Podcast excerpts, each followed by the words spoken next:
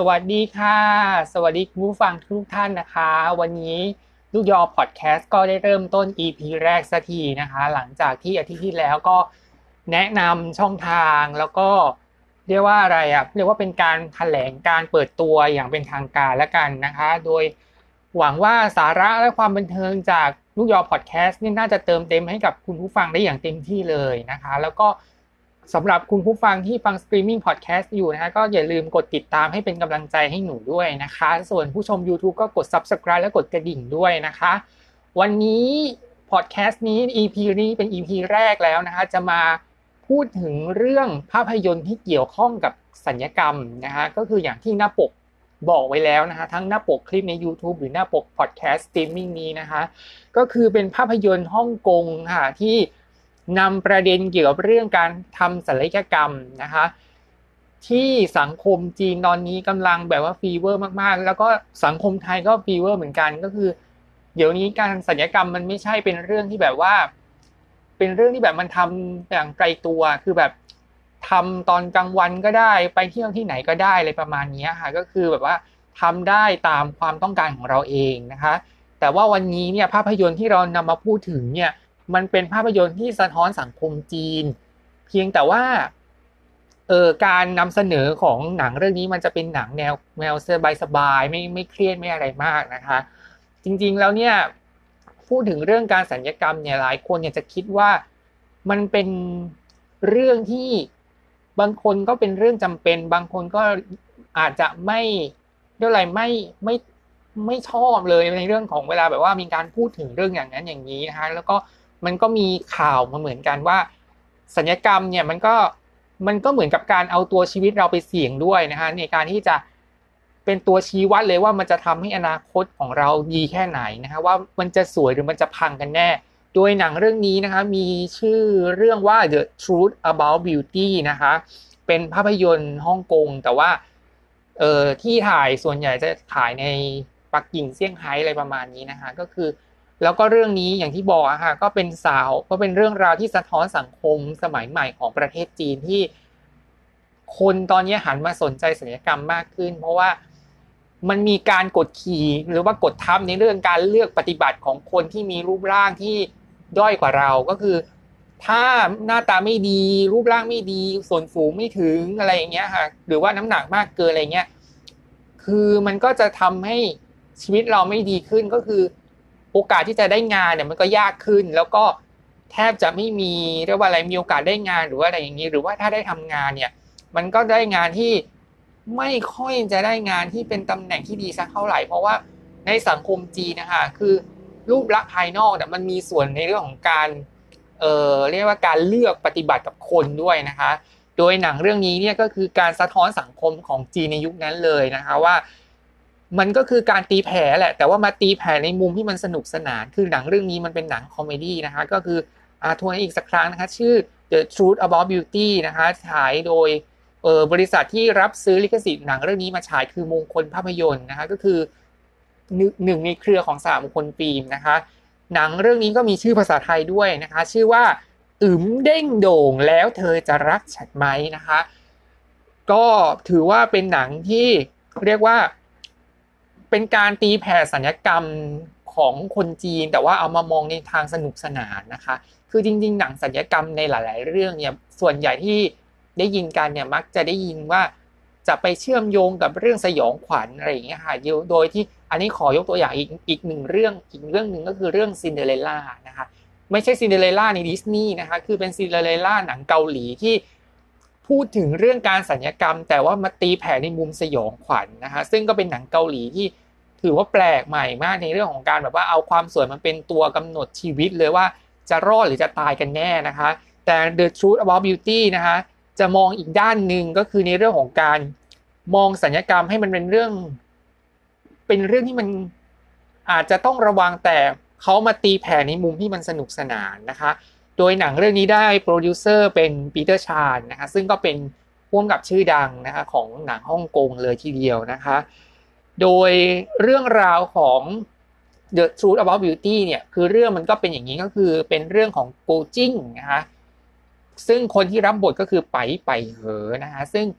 เป็นนางเอกที่สวยมากนะสวยแบบนางฟ้าเลยแต่ว่าในเรื่องเนี้ยก็ต้องมาเรียกว่าทำเรียกว่าใส่เอฟเฟกหน้าเขาโครงหน้าให้มันดูขี้เหร่นะคะคือเรื่องของเรื่องมันก็คือว่าโกจิ้งเนี่ยเป็นนักเรียนนักศึกษาหญิงนะคะที่ถือว่าเป็นนักศึกษาที่เรียนเก่งมากเรียนเกี่ยวกับเรื่องของวรรณคดีภาษาจีน ได้เกรดได้เกียรตินิยมได้ทุนการศึกษาด้วยนะคะ แต่ปัญหาก็คือตอนที่เธอเนี่ยไปสมัครงานนะคะในหน่วยจัดหาแรงงานเนี่ยเธอพยายามเลือกงานที่ใช่แล้วเธอก็พยายามที่จะขอใบสมัคร ก็คือขอใบสมัครนั่นแหละ ในการที่แบบว่าในการที่เธอจะได้มีงานมีการในในในในออฟฟิศในในที่ทำงาน แต่เธอโดนปฏิเสธตลอดซึ่ง ก็มันก็ไม่ได้มีแค่โกจิ้งคนเดียวก็คือ คนที่มีปัญหาเรื่องหน้าตาที่มันไม่ไม่ไม่ไม่ดีเท่าไหร่เนี่ย ก็ไปก็ไปงานกันก็ไปงานเรียกว่าหางานกันหลายคน แล้วอยู่ดีๆ เนี่ย คนกลุ่มนี้ก็ไม่ได้รับนะรับใบสมัครเลย เพราะว่าสิ่งที่ได้ยินบ่อยๆจาก เออเรียกว่าอะไรอะ เออคนที่ทำงานตรงนี้เขาบอกจะบอกว่า รูปลักษณ์อย่างเธอมันไม่สมควรทำงานนี้อะไรเงี้ยครับมันก็คือเนี่ยคือแค่ฉากเนี้ยก็รู้เลยว่า แค่หน้าตาไม่ดีก็ไม่มีสิทธิ์ที่จะได้ทำงานแล้วอะ คือมันเป็นอะไรที่มันเหมือนเป็นการกดทับในเรื่องของการกดขี่แล้วก็แบ่งชนชั้นด้วยนะคะซึ่งมันก็เป็นการสะท้อนสังคมจีนที่ตีแผ่ในหนังเรื่องนี้นะคะ แต่ว่าโกจิ้งเนี่ยมันก็ไม่ได้เรียกว่าประสบปัญหาแค่ว่าไม่ได้ไม่ได้สมัครงานแล้วรับเข้าทำงานอย่างเดียว แฟนหนุ่มที่เธอ เรียกว่าเพิ่งเดทเจอกันครั้งแรกเนี่ย อยู่ดีๆ เนี่ย ก็โดนบอกเลิก นะก็คือแฟนหนุ่มคนนี้คือหน้าตาดีเลยโดนบอกเลิกเลย เพราะว่าตอนที่เขาดูดูโปรไฟล์อะดูอะไรเขาเนี่ยเขาน่าจะสวยใสมาอะไรอย่างเงี้ย แล้วก็ฉากที่เจอนางเอกที่แบบหน้าแบบสัญญาหน้าแบบขี้เหร่ขี้เหร่มากๆเลยเนี่ยคือ ต้องรีบขึ้นรถไฟเพื่อที่จะไปท่องเที่ยวอะไรสักอย่างหนึ่งเที่ยวกลับบ้านอะไรสักอย่างหนึ่งแต่ผลปรากฏว่ามันเลทนะคะก็คือไปไม่ทัน แล้วแล้วเขาก็ได้เห็นสภาพหน้าของคนที่ ที่นัดเจอ คือผู้ชายคนนั้นคือจับช็อกอะก็คือแบบมันไม่ใช่ผู้หญิงในฝันในสเปคที่ฉันตามหาเลย เพราะฉะนั้นก็เลย ก็เลยคบกับเธอเหมือนเป็นแบบเป็นแค่ของเล่นเนี่ยแล้วสุดท้ายก็ไม่ได้หน้าที่การงาน แล้วก็ยังต้องมาเจอปัญหาเรื่องความรักบังเอิญว่าเธอเนี่ยก็ในเมื่อชีวิตมันไม่มีอะไรเลยก็คือ งานการก็ไม่มีแล้วก็ชีวิตรักเจอผู้ชายหล่อแต่ว่ามาเห็นผู้หญิงแบบขี้เลก็ ก็ไม่อยากจะยุ่งด้วยอะก็เลยตัดสินใจบอกเลิกเธอเลย เธอก็เรียกว่าเฮิร์ตหนักมากนะคะ คือก็เฮิร์ตหนักเลยคือ งานก็ไม่มีความรักก็พังทลายเขาก็เลยเริ่มเข้าสู่วงเข้าสู่วัฏจักรของวงการสัญญกรรมนะคะคือ เธอก็ไปเรียกว่าไปดูข้อมูล คือไม่ไม่ถึงข้อมูลหรอกเธอก็คือเธออะคือฉากที่เธอไปเข้าคลินิกสัญญกรรมแบบเธอเงินป้วนเปี้ยนจน ยามาต้องมาถามเลยว่า เออแล้วคุณมาเดินเล่นทำไม ถ้าคุณคิดจะเข้าไปก็เข้าไปซี่อย่างนี้นะคะก็มันก็เป็น มันก็เป็นสถานที่ที่ เรียกว่าไม่ใช่เรื่องเล่นๆนะคือแบบไม่ได้มาเล่นๆอะไรประมาณนี้ก็ถ้าคิดจะมาหาจริง ๆ ก็เข้าไปข้างในเลย แล้วเธอก็ได้ไปคุยกับหมอสัญญกรรมที่เป็นแบบสัญญแพทย์อะไม่ไม่ถึงกับสัญญแพทย์นะ แต่ว่าเป็นสัญญแบบเป็นเป็นคนที่ทำงานใน ในในโรงพยาบาลศัลยกรรมอยู่แล้ว แล้วเขาก็แนะนำนะคะว่าการศัลยกรรมในสังคมจีนกับคนจีนมันก็มีแง่มุมที่หลากหลายนะคะแล้วเขาก็แต่ว่าตอนแรกเธอก็ยังไม่ไม่ยังยังไม่ค่อยเปิดใจเท่าไหร่เธอก็แค่ฟังไปหาแนวทางไปเท่านั้นเอง โดยที่อยู่โดยที่เธอเนี่ยพยายามจะทำศัลยกรรมอยากจะเข้าไปสู่วงการศัลยกรรม เพราะว่ามัน ก็อย่างที่บอกแหละว่า งานการก็ไม่ได้ทำเพราะว่ารูปร่างหน้าตาไม่ดีแล้วก็โดนบอกเลิกทันทีเนี่ย มันก็เฮิร์ตอยู่แล้วอะ เออ เพราะฉะนั้นแล้วเนี่ย การงานหน้าที่ของเธอก็คือจะทำอะไรไม่ได้เลย เธอก็เลยต้องเข้าสู่การทำศัลยกรรม คือตอนแรกอะ ก็ไปดูคือโคจิ้งอะก็ไปดู เออเรียกว่าอะไรอะศัลยกรรมทุกรูปแบบนั่นแหละทั้งแบบระดับไฮคลาสแล้วก็ระดับแบบโรงพยาบาลชาวบ้านอะไรประมาณนี้ค่ะ แล้วเธอก็ไปพบว่า มันก็มีคนจีนหลายคนนะที่ต่างก็ตัดสินใจที่จะเลือกเลือกที่จะอยู่ในวงการสัญญกรรม เพราะว่าบางคนก็อยากจะหน้าเหมือนดาราจีนคนนั้นคนนี้อะไรเงี้ยอยากเหมือนเฉินหลง อยากเหมือนเออเฉินก้วนซีอะไรเงี้ยคือมันเป็นอะไรที่คือถ้ายังขืนอยู่กับรูปลักษณ์อย่างเดิมอะคงจะไม่มีอนาคตเลยหน้าที่การงานก็ไม่มีแล้วเนี่ย แล้วก็ปัญหาก็จะเกิดขึ้นตามมา ก็เลยตัดสินใจทำสัญญกรรม โดยตอนแรกเนี่ยเธอเลือกโดยเธอทำเนี่ยอย่างแรกเลยก็คือสัญญกรรมตาสองชั้น คือแต่ว่าเธอก็ปรึกษาหมอมาหลายหมอหมอมาหลายคนแล้วอะไรประมาณนี้ค่ะแล้วแต่บังเอิญว่าด้วยความที่เรียนเก่งแต่ไม่มีงานอะไรเงี้ยเขาก็เลย เออเขาเรียกอะไรอะเขาก็เลยต้องต้องบอกกับคุณหมอว่าหนูมีเงินอยู่ประมาณเท่านี้ ก็คือประมาณสามพันหยวน แต่คลินิกบอกว่าไอ้สามพันหยวนมันก็เป็นแค่ค่าสมาชิกเท่านั้นนะคะซึ่งเธอก็รู้สึกว่าเฮ้ยมันต้องดิ้นรนเพิ่มอะคือเธอต้องไปทำอาชีพแบบแปลกๆมากมายเลยอะก็คือแบบไปติดต่อเรื่องอะไรติดต่อคนทำงานอะไรประมาณนี้แล้วก็แบบคือความรู้กับประสบการณ์อะคือเธอมีความรู้แค่เรื่องวรรณคดีเรื่องภาษาจีน แต่ว่าในงานที่ ที่เขาต้องการเนี่ยก็คือแบบเขาต้องการที่มากกว่านั้นที่ไม่ใช่ภาษา คือมันก็อกหักไปแล้วประมาณหนึ่งเหมือนกัน เธอก็เลยตัดสินใจว่าจะไป เออทำการ audition เนี่ย audition ที่ไม่ใช่นักร้องนะเป็น audition ในการแบบว่ารับฝากครรภ์เนี่ยอุ้มบุญอะไรสักอย่างหนึ่งคือเธออะอยู่ในห้องที่แบบว่าคัดเลือกเนี่ย คือเธออะไม่สวยแต่ได้เกียรตินิยมกับหน้าตาสะสวยแต่การศึกษา น้อยแล้วก็ต่ำกว่าโกจิ้งมาก แต่ลูกค้าที่มาที่ว่าจะเลือกผู้หญิงสักคนมามามาอุ้มบุญเนี่ยเขากลับเลือกคนที่ไม่เรื่องอะไรอะไม่มีศักยภาพในเรื่องของการเรียนอะทั้งทั้งที่หน้าตาสวยอะคือออดิชั่นหลายรอบมาก แล้วก็ยังไม่ได้สักทีแต่แต่ว่าอยู่ดีๆ เนี่ย เธอก็ได้เงินทุนจากโรงเรียนแต่เพราะว่า ออันดับหนึ่งที่เป็นแชมป์น่ะมันโกงข้อสอบ ก็เลย ก็เลยได้เงินได้เลยได้ทุนได้ทุนนะได้ทุนจากการจากการส้มหล่นเนี่ยจากความจากโชคชะตาส้มหล่นของเธอ แต่เธอก็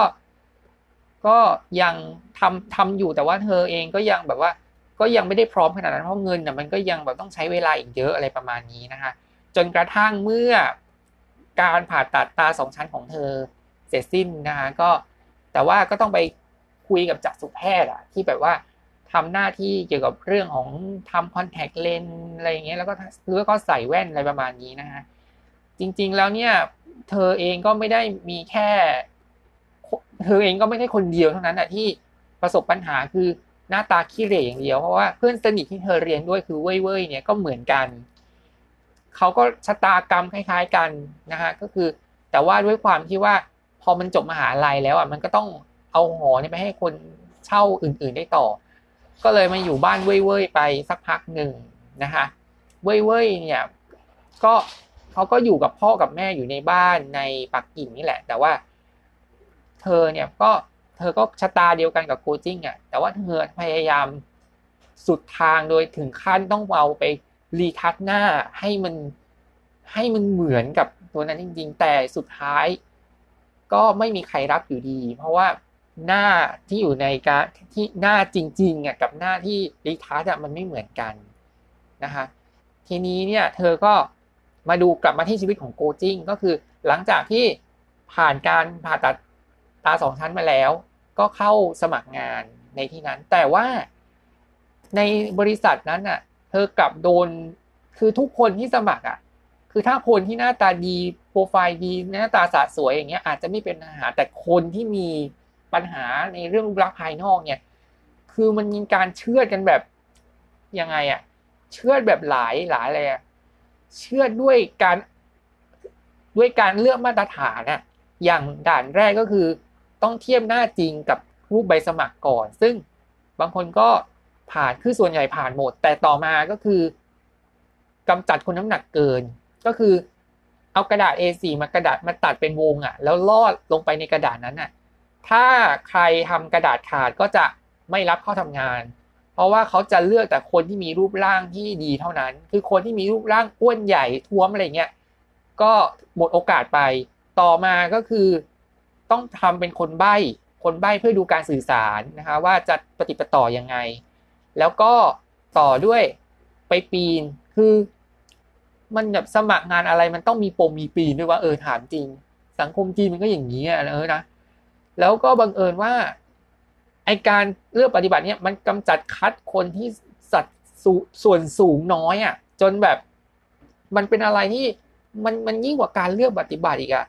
แล้วก็มาถึงด่านที่มือเหลือก็อยู่ห้าคนก็ต้องเข้าไปสัมภาษณ์งานกับผู้บริหารอะไรประมาณนี้นะฮะคือคนอื่นๆ เนี่ยเขาก็มีความรู้มีอะไรอย่างนี้เลย แต่โกจิ้งเนี่ยหน้าตาคือสะสวยแต่ว่า แต่คนอื่นเนี่ยความรู้คือแบบ คณิตศาสตร์ก็เลิศภาษาอังกฤษก็ดี สื่อสารก็เก่งอะไรเงี้ยหาข้อมูลเก่ง แต่โกจิ้งเนี่ยกลับกลับมีความรู้แค่แบบว่าแค่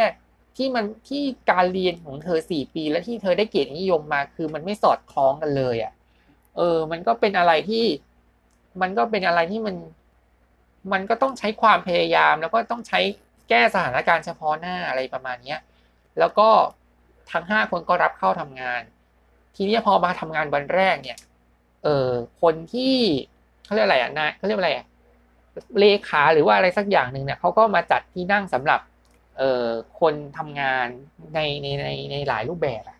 คือคนที่เรียกว่าอะไรอะสะสวยอะคือมีความพร้อมทั้งเรื่องของความสวยงามอะไรเงี้ยก็จะให้ไปอยู่กับตำแหน่งที่สูงสูงแต่โกจิ้งกับ คนที่ไม่มีคนที่มีรูปลักษณ์หน้าตาที่ไม่ดีจะอยู่ในตำแหน่งแบบท้ายๆอะก็คือแบบ คืออยู่อยู่วนอยู่อย่างนั้นอะคือคนขี้เหร่อะก็คือแบบทำงานให้ตายอะก็แม่งก็ไม่เลื่อนขึ้นหรอกอยู่ดีๆ ก็ยังอยู่ในที่ตรงนั้นอะคือ ที่ตรงนั้นน่ะมันก็เป็นแบบมันเป็นเหมือนวงกลมอย่างหนึ่งอะแล้วก็แบบยังไงอะคือแบบ มันเหมือนกับว่าแค่หน้าตาไม่ดีก็อยู่แต่ตรงนั้นตลอดไปอะ คือ มันเป็นอะไรที่มันเหมือนเป็นการเลือกปฏิบัติมาก แล้วเธอก็ไปพบกับผู้ชายคนหนึ่งก็คือ ก็คือน่าจะเป็นเจ้านายนั่นแหละนะนั่นคือแบบผู้บริหารนั่นแหละเขาก็มาเริ่มชอบเธอ แต่เธอก็ต้องปกปิดก็คือตลอดเวลาที่หลังจากที่เธอสัญญกรรมเนี่ยเธอเองก็คือมันก็ไม่ได้สวยงามนะคือถึงแม้เธอจะเข้าทำงานแต่ว่า ฉากหนึ่งอะที่นางเริ่มตะกิดตะขวงแล้วก็คือฉากที่ว่าเข้าไปในห้องประชุมแล้วอยู่ดี ๆ เนี่ย มาเออ พระเอกของเรื่องอะเขาก็มาถามว่า ในเธอก็จบแบบจบวรรณคดีวรรณกรรมจีนอะไรเงี้ยก็ช่วยบอกซะหน่อยว่าคำนี้มันคืออะไรนะนี่ก็คือจุดเริ่มต้นเลย แต่ว่าเขาแต่ว่าโกจิ้งเนี่ยก็ยังแบบกระมิดกระเมี้ยนก็อะไรเงี้ยหวาดระแวงอะไรเงี้ยกลัวว่าจะผ่าว่าจะเห็นรอยผ่าตัดตาสองชั้นหรือเปล่า แล้วก็ถือว่ามันก็เป็นสตาร์ทของเรื่องขึ้นมา แล้วก็ ฉากต่อมาเนี่ยก็คือฉากที่ว่าเป็นงานเป็นงานอะไรอะงาน gala dinner อะไรสักอย่างหนึ่งคืองานเลี้ยงอะคือผู้ชายเนี่ยจะมองกันเลยว่า ถ้าคนไหนสวยคนไหน perfect คนไหนแต่งตัวดีอะไรอย่างนี้ก็จะมองแบบโฟกัสตรงนั้น แต่ว่าพวกลูกเป็ดพวกเป็ดขี้เหร่คนอื่น ๆ ที่แต่งตัวดีแต่หน้าตาไม่ได้เนี่ยเขาก็จะเมินเลยเมินไปอย่างนั้นแหละนะฮะโกจิ้งเองเนี่ยก็ต้องเรียกว่า คือมันก็สวยอยู่แล้วเนาะแต่ว่าแบบมันก็ยังเจอกับอะไรอีกเยอะแยะมากมาย จนกระทั่งได้ไปเดทกับเจ้านายนะฮะไปกินข้าวด้วยกันไปทานดินเนอร์ด้วยกันอยู่ดีๆเนี่ยไอ้พระเอกของเรื่องเนี่ยก็บอกว่า คือจริงๆเขาเคยคบกับแฟนคนหนึ่งแล้วบังเอิญว่าอยู่ดีๆ เธอก็ไปโมหน้าทำศัลยกรรมมาจนเขารู้สึกว่ามันไม่ใช่คนเดิมอะคือหลังคือคำที่โกจิ้งรู้สึกหวาดระแวง แล้วก็แบบ เริ่มกลัวแล้วก็คือว่าพระพระเอกของเรื่องเขาบอกว่า ด้วยความที่คบกับผู้หญิงคนนั้นอะแล้วไปเปลี่ยนไปทำศัลยกรรมมาจนแบบ มันไม่เหมือนคนเดิมอะเขาก็เลย anti เขาก็เลยเกลียดต่อการแบบเกลียดผู้หญิงที่ทำศัลยกรรมอะแล้วอยู่ดีๆ ก็คือโกจิ้งก็คือผ่านการศัลยกรรมมาแล้วอะแล้วอยู่ดีๆ ก็คือแบบ คนที่เธอคุยด้วยอะคนที่เธอจะคบด้วยอะเขากลับไม่ happy กับผู้หญิงที่ทำศัลยกรรมแล้วอะคือชีวิตเธอก็มืดมน แล้วในหนังชีวิตหนังเนี่ยมันก็แบบมันก็วุ่นวายอะก็คือแบบมันก็ต้องปกปิดอะไรหลาย ๆ อย่างก็คือคือสัญญกรรมมาทำเรื่อยๆเรื่อยๆเรื่อยๆเรื่อยๆแต่เธอก็ต้องปกปิดเรื่อย ๆ เหมือนกันนะคะก็คืออย่างแล้วก็มีอีกฉากหนึ่งที่อันเนี้ยมันยิ่งกว่าเลือก อันนี้ก็เหมือนเลือกปฏิบัติอีกหนึ่งฉากเหมือนกันก็คือ ตอนที่ไปฝึกอะไรอะไรไปไปไปลุยงานสัมภาษณ์จริงอะคนที่มีรูปร่างมีรูปลักษณ์ที่ดีเนี่ย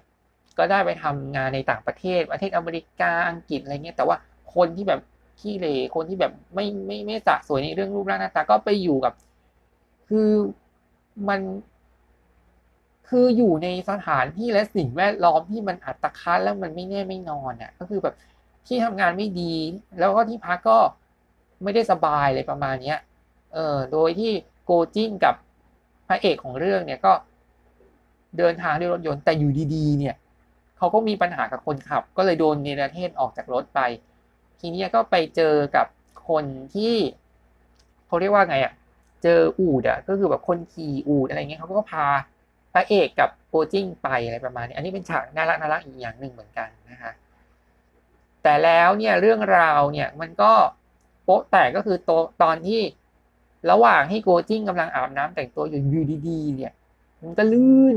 คือมันลื่นล้มในห้องน้ำเลยแล้วคางก็ไปกระแทกตรงนั้น แล้วอยู่ดีๆเนี่ยก็คือว่า ไอ้ตรงคางตรงนั้นมันเริ่มเบี้ยว แล้วก็เธอก็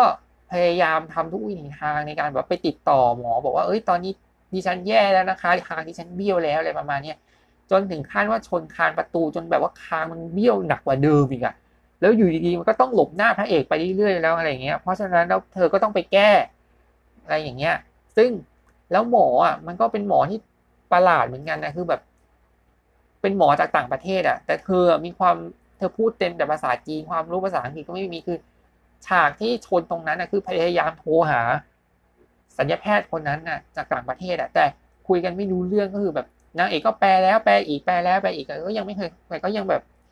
ยังไงอะ แปลแล้วแปลอีกแปลยังไง เธอก็ไม่ได้คำเธอก็ไม่ได้เล่า เธอก็ไม่ได้เรื่องราวได้เข้าใจเลยอะจนเธอก็ไป หาทางตันโดยการแบบชนคานไปเลยจนสุดท้ายขางก็เบี้ยว ทีนี้เรื่องก็ยังไม่จบอีก มันก็มีก็คืออยู่ดีๆเนี่ย หมอที่หมอสัญญาแพทย์สัญญาแพทย์หน้าอกอะเขาก็มานำเสนอ การใช้ซิลิโคนเจล ก็คือซิลิโคนเจลก็คือซิลิโคนซิลิโคนนั่นแหละ แต่ว่ามันมาเหมือนกับเหมือนเป็นของเล่นเด็กอะที่แบบเด้งเด้งดึงดึงอะไรเงี้ย ตอนแรกนางนางก็ นางก็รู้สึกว่าเออก็ไม่อยากจะทำอีกแล้วอะเพราะว่าศัลยกรรมไปก็มันก็วุ่นวายแล้วแหละคือตอนนี้ศัลยกรรมแค่ปรับคาง ดูแลคางอันนี้มันก็ยังวุ่นวายอยู่แล้วอะแล้วเห็นบอกแล้วเธอแล้วการผ่าตัดแต่ละครั้งศัลยกรรมเนี่ยเธอเธอคือมั่นใจเธอยอมทนเลยว่าฉันทำได้เพราะฉันทนมีดหมอได้ แต่พอไปเห็นอุปกรณ์ที่เป็นมีดหมออยู่ดีๆก็ร้องคุณหมอเลยให้ฉีดคือคือแบบให้ฉีดยาชาเลยอะ คือแบบมันน่ากลัวมากอะ แล้วต่อมาก็คือผ่าตัดมาก็ต้องพักฟื้นในในคลินิก แล้วอยู่ดีๆคุณหมอก็แนะนำซิลิโคนเจลคือใบที่หน้าอก ตอนแรกเธอก็ไม่โฟกัสแต่พอราคามันยั่วยวนใจอะอยู่ดีๆเธอก็ตัดสินใจแบบไม่คิดไม่ไม่คิดเลยก็คือทำเลยอะไรเงี้ยโดยที่ไม่สนใจคำแนะนำของศัลยแพทย์เลยว่ามันยังไงคือ คืออยู่ดีก็เอาเลย เพราะว่าเธอเองก็มีปัญหาก็คือนมคือหน้าอกเล็ก เธอก็อยากหน้าอกแบบอยากให้มีหน้าอกบ้างจะได้แบบดูเป็นผู้หญิงดูแบบสวยสง่างามอะไรประมาณนี้ค่ะก็เลยตัดสินใจทำซิลิโคนเจลไว้ในหน้าอก แล้วทีเนี้ยความวุ่นมันก็เกิดขึ้นอีกก็คือว่า เวลาคือก็คือจากสัญญกรรมส่วนหน้าอกอะ ก็อยู่ดีๆ เธอก็ต้องทำตัวเหมือนแบบเป็นคนเป็นหวัดตลอดเวลา เพราะว่ากลัวว่าไอซิลิโคนมันจะเด้งดึงแล้วมันจะ มันจะมีพิรุษอะไรสักอย่างหนึ่งอะซึ่งอันเนี้ยพระเอกเนี่ยก็เรียกว่าเธอก็ต้องกันสุดนิดเลย แล้วก็ความโป๊ะแตกสุดท้ายเนี่ยที่ขอที่ขอเป็นสุดท้ายเลยก็คือ คนในออฟฟิศเขารู้กันหมดเลยว่าโคจิ้งผ่านการศัลยกรรมมาแล้วอะก็คือแบบมันมีหลักฐานก็คือว่ามันมีภาพลุกที่ก่อนหน้านี้กับหลังศัลยกรรมมาฮะก็เลย คนก็เลยฮือฮากันใหญ่นะฮะจนสุดท้ายเธอก็ตัดสินใจว่า เธอจะถอนตัวจากหน้าที่การงานนะคะ ซึ่งก็ถือว่าเป็นอะไรที่มันเป็นเรื่องที่แบบว่า มันก็เป็นการที่การที่เธอพยายามที่จะให้รูปลักษณ์ภายนอกของเธอมาสวยสง่าแต่ว่าพอความมันแตกอะ เธอก็เลยรู้สึกว่ามันไม่ไหวจริงเพราะฉะนั้นแล้วเนี่ย เธอก็เลยตัดสินใจลาออกนะฮะแล้วแฟนก็แล้วพระเอกก็คือโกรธมากเลยว่า ที่แท้เธอก็ไปสัญญกรรมมาใช่ไหมล่ะอะไรประมาณนี้จนสุดท้ายแล้วก็เธอต้องได้เธอต้องเก็บของออกจากงานในประมาณนี้นะนี่คืออันนี้คือคร่าวๆแต่อันนี้แนะนำว่าต้องไปดูหนังเรื่องนี้กันเองนะคะเพราะว่าเราขอสปอยแค่นี้ เราไม่อยากเฉลยตอนจบว่าเป็นยังไง ทีนี้มาพูดถึงเรื่องแบบว่า สัญญกรรมเนี่ยมันมีอิทธิพลยังไงกับสังคมทุกวันนี้ทั้งจีนอะไรเงี้ยจริง ๆ แล้วเนี่ยคือมันจะมีคำที่ เขาเรียกว่าอะไรอะ่ะคำที่คนฝรั่งเขาให้คำนิยามสองประเทศก็คือเกาหลีกับไทยนะฮะคือเกาหลีอะจะเน้นการผ่าตัดที่โครงหน้า แต่เมืองไทยอะจะเน้นการสัญญกรรมที่รูปร่างนะฮะทั้งผ่าตัดหน้าอกอะไรประมาณนี้ซิลิโคนอะไรพวกนี้ซึ่งมันก็เป็นคำที่เขาฝรั่งเขานิยามกันอะไรประมาณเนี้ย แล้วทีนี้สัญญกรรมเนี่ยเมื่อก่อนเนี่ยมันเป็นเรื่องที่แบบ มันเป็นเรื่องที่คอขาดบาดตายมากเลยอะคือ คืออาจจะไม่ตายอาจจะไม่อะไรแต่มันต้องแลกด้วยหลาย ๆ อย่างทั้งเรื่องแบบว่า เออเขาเรียกว่าอะไรอะ ทั้งเรื่อง เออเขาเรียกว่าอะไรอะ ทั้งเรื่องการบูลลี่คนน่ะ ทั้งการแบบการเลือกปฏิบัติเพราะคนภายนอกอะ คือด้วยความที่ทุกวันนี้เนี่ย คืออย่างเกาหลีเนี่ย มันเป็นธุรกิจที่แบบ คือเดินห้างไปหนึ่งห้างส่วนใหญ่อะจะเป็นคิงสัญญกรรมทำโน่นทำนี่แตกต่างกันออกไป แล้วก็มีหลายเจ้าด้วยคือหนึ่งห้างอะมันมีศัลยกรรมแบบหลายอย่างในห้างเดียวอะคือเป็นชั้นประมาณชั้นสองชั้นได้อะค่ะแล้วคนก็หันมาทำศัลยกรรมมากขึ้น คือคือไม่ต้องงงก็รู้ค่ะเกาหลีใต้เนี่ยก็เป็นประเทศที่คนส่วนใหญ่หน้าตาก็ไม่ค่อยเพอร์เฟกไม่ค่อยสวยไม่ค่อยดีเท่าไหร่ การทำศัลยกรรมของคนเกาหลีมันเป็นเรื่องปกติอะค่ะ มันก็เป็นเรื่องแบบ ตอนกลางวันก็ไปได้อะไรประมาณนี้เพียงแต่ยี่ทางเกาหลีเขาก็มีแบบว่าอะไรอะเขาก็มีมาตรฐานนี่แล้วก็มีการขออนุญาตที่มันชัดเจนอะไรประมาณนี้ว่า ถ้าสัญญกรรมเนี่ย คุณต้องมีใบประกอบสินประกอบโรคประกอบแบบว่า ให้คุณดำเนินธุรกิจได้อะไรประมาณนี้ค่ะ คือ คือมันเหมือนเขามีเขาอาจจะมีแบบว่า ต้องมีการรับรองก่อนนะว่า คุณเป็นสัญญาแพทย์ที่ ที่ที่คุณสามารถที่จะทำให้ชีวิตของคนในเกาหลีที่หน้าตาที่มันมีที่มันมีปัญหาในเรื่องของหน้าตาหรือรูปร่างเนี่ยให้กลับมาสวยสะพรั่งได้ คือศิลปินเกาหลีเนี่ยส่วนใหญ่เนี่ยก็มันก็มีหลายคนเนี่ยที่แบบว่ามันก็ต้องพึ่งมีดหมอพึ่งการสัญญกรรมอะไรประมาณนี้ซึ่งมันก็เป็น culture ที่เกาหลีเนี่ยมันส่งต่อมาถึงจีนและไทย ทีนี้สังคมจีนก็อย่างที่บอกตั้งแต่ต้นแล้วว่า พอสัญญกรรมเนี่ยมันพอ พอปัญหาของคนจีนเนี่ยที่มีปัญหาที่รูปลักษณ์ภายนอก ทั้งเรื่องหน้าตาแล้ว แล้วก็ความสูงแล้วก็หุ่นที่มันไม่ดีเนี่ย พอธุรกิจเกาหลีเนี่ยเข้ามามีบทบาทในเรื่องของการแบบเปิดพอเรียเปิดคลินิกศัลยกรรมอะไรประมาณเนี้ยคือคนที่ไม่เนี่ยคือคนที่ไม่มีความพร้อมในเรื่องหน้าในเรื่องรูปร่างภายนอกเนี่ยเขาก็เขาก็จะเสี่ยงกันด้วยวิธีนี้เนี่ยก็คือไปทำศัลยกรรมให้มันสวยจนแบบว่า จนได้ เปรียบกับสังคมมาทั้งได้หน้าที่การงาน แล้วก็ได้ความรักที่ดีอะไรประมาณเนี้ยแล้วก็อีกหนึ่งเรื่องที่ที่อันนี้ได้ยินแน่นอนก็คือจริง ๆอะมันมีประเด็นหนึ่งเหมือนกันที่แบบว่า ผู้หญิงหลายคนอะ พยายามบังคับแฟนหนุ่มของเธอให้เหมือนกับทรงจุนเกียคือคือคือซีรีส์โดมจุนกีที่เป็นซีรีส์ที่พลเอกประยุทธ์ยังต้องรีวิวให้ดูอะคือเขาหน้าตาดีมากแล้วเขาฟีเวอร์มากก็คือทรงจุงกีนั่นแหละ จนแบบ สาวจีนก็รู้สึกว่า เอ้ยอยากจะได้ผู้ชายในฝันบ้างอะไรประมาณนี้แม้ว่า อาจจะไม่ได้ตัวจริง เป็นเป็นแฟน แต่ว่าก็อยากจะให้แฟนของตัวเองอะ รู้สึกว่าเหมือนฉันเหมือนมีซงจุงกิอยู่ใกล้ๆอะก็เลยเป็นเทรนที่ถือว่าเป็น viral เหมือนกันนะ ก็คือเทรนที่แบบว่าบังคับให้แฟนหนุ่มมาไปทำ face off ศัลยกรรมมาให้หน้าเหมือนซงจุงกิอะเนี่ยมันก็คือแบบ คือมันก็เป็นอะไรที่ถามว่า มันไม่ใช่เรื่องแปลกหรอก เพราะว่าอย่างสัญญกรรมในในจีนเนี่ย มันก็กลายเป็นเรื่องที่แบบว่า มันก็คล้ายๆเกาหลีแหละที่แบบว่ามันทำเมื่อไหร่ก็ได้เลยประมาณนี้แต่ว่าแล้วก็จีนเนี่ยก็คือคนที่ไม่คนที่ไม่หล่อไม่สวยเนี่ยเยอะมาก คือประเทศใหญ่อะแล้วก็มีหลายรัฐหลายมณฑลด้วยอะไรประมาณเนี้ยคือ มันก็มีปัญหาในเรื่องรูปร่างหน้าตา แล้วก็รูปลักษณ์ภายนอกที่ทำให้เขาตัดสินใจที่จะหันมาทำศัลยกรรมมากขึ้นนะฮะก็คือ อย่าง The Truth About Beauty อย่างที่บอกไปอะ คือฉากที่เข้าโรงพยาบาลแบบ โรงพยาบาลแบบ แบบแแบบคนแบบรายได้น้อยอะไรประมาณนี้คือสัญญกรรมหน้าเหมือนดาราคนนั้นคนนี้เลย มันเป็นอิทธิพลส่วนหนึ่งด้วยนะฮะ ทีนี้มาดูที่สังคมไทยกันบ้าง คือประเทศไทยเนี่ย มันก็มีหลายเคสนะที่สัญญกรรมเนี่ย คือมันเริ่มมาจากสัญญกรรมแบบเรือนร่างก่อนอะ ก็คือแบบมันก็มีการผ่าตัดเสริมหน้าอก อะไรประมาณนี้แล้วก็แบบ แล้วก็มีการผ่าตัดมากมายจนกระทั่งแบบว่าเทรนด์เรื่องสัญญกรรมเกาหลีมันก็เข้ามาเนี่ย คนก็เลยรู้สึกว่ามันก็เหมือนกับอย่างอื่นเลยก็คือ ตอนนี้สัญญกรรมทำที่ไหนก็ได้ แต่ว่ามันก็ต้องถือว่ามันเป็นการแบบว่าเอาชีวิตไปเสี่ยงด้วยนะ ก็คือ การทำสัญญกรรมเนี่ยมันจะพังหรือมันจะปังอะ คือคุณต้อง หาข้อมูลที่ชัดเจนก่อน ไม่ใช่ว่า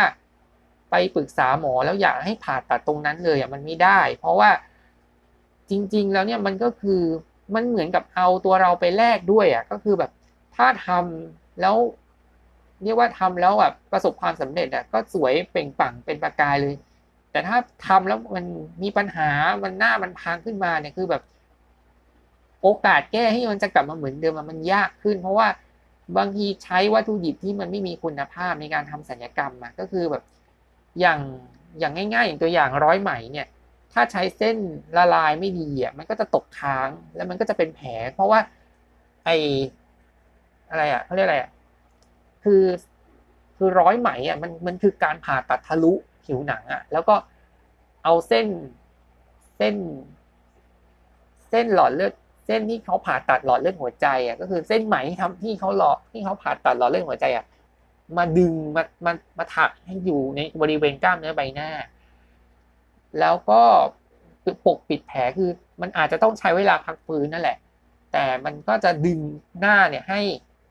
มีความสวยมากขึ้น ให้มันสวยขึ้นนั่นแหละ แต่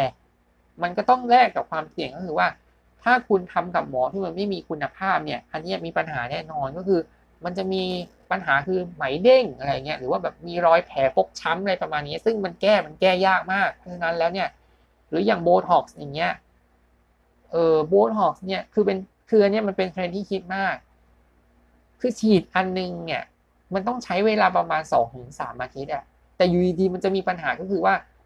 พอมันไม่เห็นผลนะมันก็เลยจะฉีดเพิ่มเข้าไปจนหน้าเนี่ย มันเหมือนเหมือนคนไม่มีความรู้สึกอะ่ะ คือแบบมันกลายเป็นแบบว่า แทนที่จะฉีดแล้วแบบ มันทำให้ตึงขึ้นมาแต่ฉีดขึ้นมาแล้วคนกันดันแบบว่า คนมันตีค่ามันเลยว่ามันคนก็แบบสมองมันตีค่าเป็นศูนย์อะ แล้วก็เขาก็รู้สึกว่ามันน่าแปลกๆไปแล้วนะเธออะไรประมาณนี้เธอไปทำอะไรมาเนี่ย คือ อันนี้มันก็เป็นอิทธิพลของสัญญกรรมที่มันทำให้เกิดปัญหามากมายอะไรประมาณนี้อย่างสัญญแล้วก็สัญญกรรมหน้าอกกับสัญญกรรม เรือนล่างอะไรเงี้ย มันก็ต้อง มันก็คือแบบ มันก็คือเอาไปแลกอยู่เหมือนกันนะคือทำแล้วสวยก็สวยนะทำแล้วสรีระดีรูปร่างดีอะไรประมาณนี้แต่ว่ามันก็จะมีเอฟเฟกในเรื่องของแบบว่า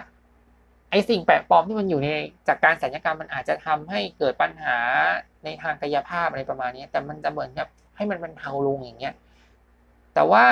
ถ้าสัญญกรรมแบบไม่มีที่มาที่ไปแล้วแบบว่า ทำแบบโดยที่ไม่คิดหน้าคิดหลังอะแล้วแบบไม่รู้ว่าหมอคนนี้มีเป็นศัลยกรรมที่เชี่ยวชาญหรือเปล่าเนี่ย มันก็จะเกิดปัญหาทางสุขภาพ แล้วก็อาจแล้วก็เคยอาจจะมีรุนแรงถึงขั้นเสียชีวิตด้วย อันนี้คือมันเป็นการแรกที่มันเสี่ยงจริงๆอะ ซึ่งถ้าจะให้คิดว่าเราจะอยู่กับสังคมสัญญกรรมยังไงเนี่ย คือทำไม่ทำอะ มันเป็นเรื่องที่แบบว่า มันไม่ใช่แค่เรื่องแบบว่า อยากจะทำเท่านั้น คือ คุณต้องศึกษาข้อมูลให้ชัดเจนก่อนว่า อยากจะคิดทำอะไรเนี่ยคุณก็ต้องดูว่ามันมีขั้นตอนอย่างไร ข้อดีข้อเสียคืออะไรและปรึกษาสัญญแพทย์นะปรึกษาสัญญแพทย์อย่างเดียวเลยคือ สัญญแพทย์ยุคนี้คือ อย่างที่บอกเขาก็ไม่ได้เขาก็ไม่ได้รีบร้อนแบบว่าเขาก็ไม่ได้รีบร้อนแบบว่าให้ผ่าตัดเลยอะคือตอนเนี้ยมันก็ต้องมีจรรยาบรรณมันก็ต้องมี เขาเรียกว่าอะไรอะหลักการในการที่แบบว่าในการคัดกรองก่อนอะคือ เราว่าวิธีที่อย่างแรกเนี่ยก็คือศึกษาข้อมูลนั่นแหละผ่านไปแล้วปรึกษาศัลยแพทย์อะไรเงี้ยแล้วก็ทำตามขั้นตอนที่ศัลยแพทย์บอกนะฮะแต่แล้วก็ถ้าจะผ่าตัดเข้าสู่การผ่าตัดเนี่ยคุณต้องมั่นใจนะว่า คุณจะสัญญาแพทย์กับคุณต้องมั่นใจก่อนเนี่ยว่า ไอ้หมอที่จะไปทำสัญญาแพทย์ทำสัญญกรรมให้เราอะ มันต้องเชื่อมั่นว่าว่ามันต้องมีคุณภาพจริง ๆ เออนี่แหละ แล้วก็จริง ๆ แล้วเนี่ย ถามว่าสัญญกรรมเนี่ยมันมันมีอิทธิพลมากขนาดนี้เนี่ยแล้วแบบว่า คนที่รู้สึกว่า อยากจะดูแลตัวเองอะ ถ้ารู้สึกว่าไม่อยากจะโฟกัสเรื่องการสัญญกรรมเนี่ย เราควรจะทำยังไง ก็คือ จริงๆอะสัญญาแพทย์เนี่ยเขาก็บอกมาเลยว่า คือการดูแลตัวเองอะถ้าดูแลตัวเองดีอะไรเงี้ยก็คือแบบกินอาหารให้ครบห้าหมู่ออกกำลังกายอะไรเงี้ยหรือแบบบำรุงผิวหน้าอะไรประมาณนี้หรือว่าออกกำลังกายเนี่ยออกกำลังกายช่วยได้นะฮะการศัลยกรรมมันไม่ได้ช่วยให้ออกกำลังกายได้ คือการออกกำลังกายเนี่ยมันจะช่วยในเรื่องของการในเรื่องของสุขภาพด้วย แล้วก็ทำให้เขาเรียกไงระบบภายในดีอะคือหลายคนตอนนี้มันแบบบางคนเขาไม่โฟกัสกันแบบถ้า ถ้าถ้ารู้สึกว่ามันไม่จำเป็นที่จะต้องดูแลตัวเอง แบบแบบนานๆทีอะก็จะพึ่งสัญญกรรมซะส่วนใหญ่ แต่มันก็มีความเสี่ยงอันตรายที่มันมากมายนะครับ เพราะฉะนั้นแล้วเนี่ยวิธีแรกเลยเนี่ยที่จะต้องดูแลก็คือ ดูแลตัวเอง ดูแลสุขภาพ ดูแลผิวพรรณแล้วก็ดูแลสัดส่วนของร่างกายให้ดีอะไรเงี้ยค่ะ ออกกำลังกายทานอาหารที่มีประโยชน์อะไรอย่างนี้ก็จะช่วยได้ อาจจะมีเอ่อตัวช่วยอย่างอื่นก็ก็แล้วแต่ แต่ว่า ก็ต้องดูที่มันเหมาะกับสุขภาพของเรานะคะแต่ว่าถ้าใครเนี่ยที่คิดจะทำศัลยกรรมเนี่ยอย่างแรกเลยเนี่ยอย่างที่บอกอะศึกษาข้อมูลให้ดีก่อนนะคะปรึกษาคนในครอบครัวก่อน ปรึกษาว่ามันต้องสมควรที่จะทำไหมปรึกษาศัลยแพทย์ให้ถี่ถ้วนก่อนนะคะเพราะว่าจริงๆแล้วเนี่ยการศัลยกรรมเนี่ยมันมันก็ยังไม่ใช่เป็นตัวเหตุผลที่ที่จะทำเลยนะ คือมันจะเป็นทาง ทางเส้นสุดท้ายฟางเส้นสุดท้ายอะที่แบบว่าถ้าสัญญาแพทย์วิเคราะห์แล้วเรารู้สึกว่ามันมันต้องผ่าตัดจริงๆเนี่ยอะไรเงี้ยคือสัญญาแพทย์อย่างที่บอก มันก็ต้องมีจรรยาบรรณมันก็ต้องมีหลักการที่ไม่ใช่แบบว่า แบบง่าย ๆ แล้วผ่าตัดเลยอะคือถ้าทำถ้าแบบถ้าเขาผ่าตัดให้เลยแล้วทำแบบง่ายๆเนี่ยให้คิดไว้ก่อนเลยว่า มันต้องมีอันตรายสักอย่างหนึ่งอะ คือเป็นหมอที่ไม่ได้รับมาไม่ได้มีมาตรฐานอะไรตรงนั้นนะเพราะฉะนั้นแล้วเนี่ยวิธีที่จะทำให้เราสัญญกรรมแล้วสวยเนี่ยศึกษาข้อมูลอย่างเดียวไม่พอนะคือหลังทำสัญญกรรมไม่ว่าจะผ่าตัดหรือฉีดอะไรก็ตามเนี่ย มันต้องใช้สติอย่างอย่างอย่างมากเลยอะ่ะเพราะว่ามันจะมีปัญหาตามมาก็คือแบบมันมันจะมีเทรนเสพติดสัญญกรรมอะ่ะคือมีดารามีคนหลาย ๆ คนที่แบบว่า พอสัญญกรรมได้ดีอะไรเงี้ยโดนเนี่ยอะไรเงี้ยก็เริ่มเสพติด ก็อยากจะทำเพิ่มตรงนั้นตรงนี้อะไรประมาณเนี้ย เออ คือ คือจริง ๆ ถามว่ามันมันมันมันผิดมันมันเป็นเรื่องของสิทธิ์ของแต่ละคนนะคือที่แบบว่าจะมันเป็นสิทธิ์ของแต่ละคนนั่นแหละที่ว่าเราจะโมดิฟายร่างกายยังไง แต่ก็อยากให้ศึกษาข้อมูลแล้วก็ ต้องมีสติอะก็คือต้องต้องแบบว่าต้องใช้ความคิดและสติอย่างถี่ถ้วนอะว่า เราอะอยู่ตรงเนี้ยเราจำเป็นเหรอที่จะต้องทำสิ่งนั้นจริง ๆ คือต้องถามตัวเองก่อนว่า มันเป็นเพราะอะไรทำไมถึงตัดสินทำไมจุดตรงนั้นมันเป็นมันรู้สึกมันไม่ไหวแล้วในการที่จะอยู่กับรูปแบบรูปร่างแบบนั้น เลยตัดสินใจว่าจะทำสัญญกรรมเพื่อที่จะทำให้ตัวเองดูดีขึ้นเนี่ย อันเนี้ยมันต้องถามตัวเราเองก่อน แล้วก็ถ้าคิดจะทำจริง ๆ เนี่ยปรึกษาสัญญาแพทย์ที่เชี่ยวชาญหรือ รืออย่างง่าย ๆ ก็คือว่าอย่างน้อยก็ต้องดูแลตัวเองอะคือคลินิกบำผิวหน้าหรือสัญญกรรมอะไรเงี้ย มันอาจจะยังเป็นเป็นเป็นเป็นทางเลือกที่ คือคือคลินิกทรีทเมนต์หน้าเนี่ยโอเค ยังดูแลตัวเองได้อยู่ แต่สัญญกรรมเนี่ยมันเป็นแบบมันเหมือนกับถ้ามันลองทุกวิธีแล้วมันยังไม่เห็นผลเนี่ย อะหมอก็จะสัญญาแพทย์ก็จะเข้าสู่กระบวนการและในการที่จะทำการผ่าตัด แต่การสัญญกรรมเนี่ย พอมันทำไปแล้วเนี่ย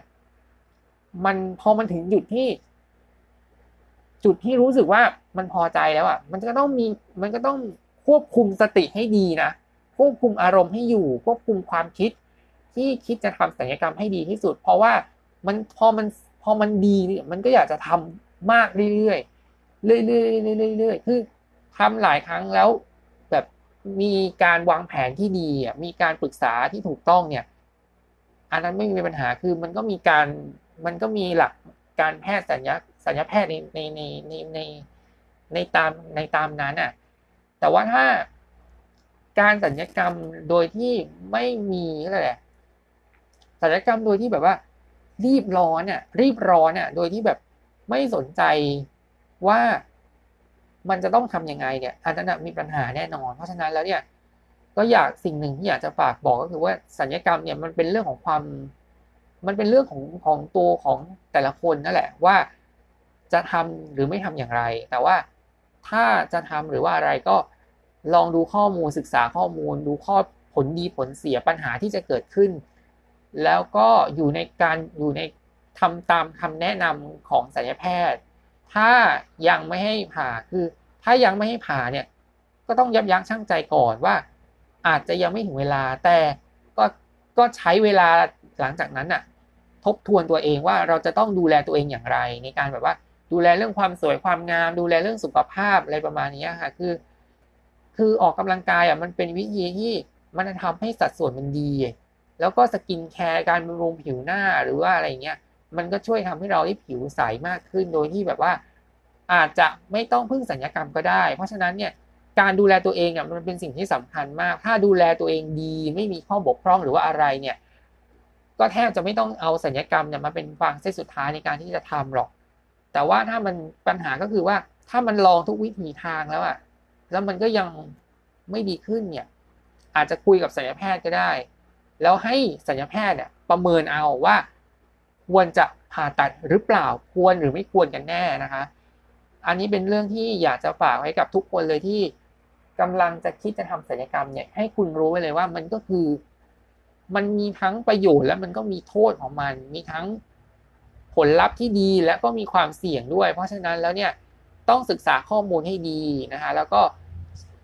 เออเรียกว่าอะไรอะปรึกษาสัญญแพทย์ แล้วก็ทำตามคำแนะนำอย่างเคร่งครัดเลยนะคะ มันจะเป็นวิธีที่ซอฟที่สุดในการที่จะที่จะช่วยให้การทำศัลยกรรมเนี่ย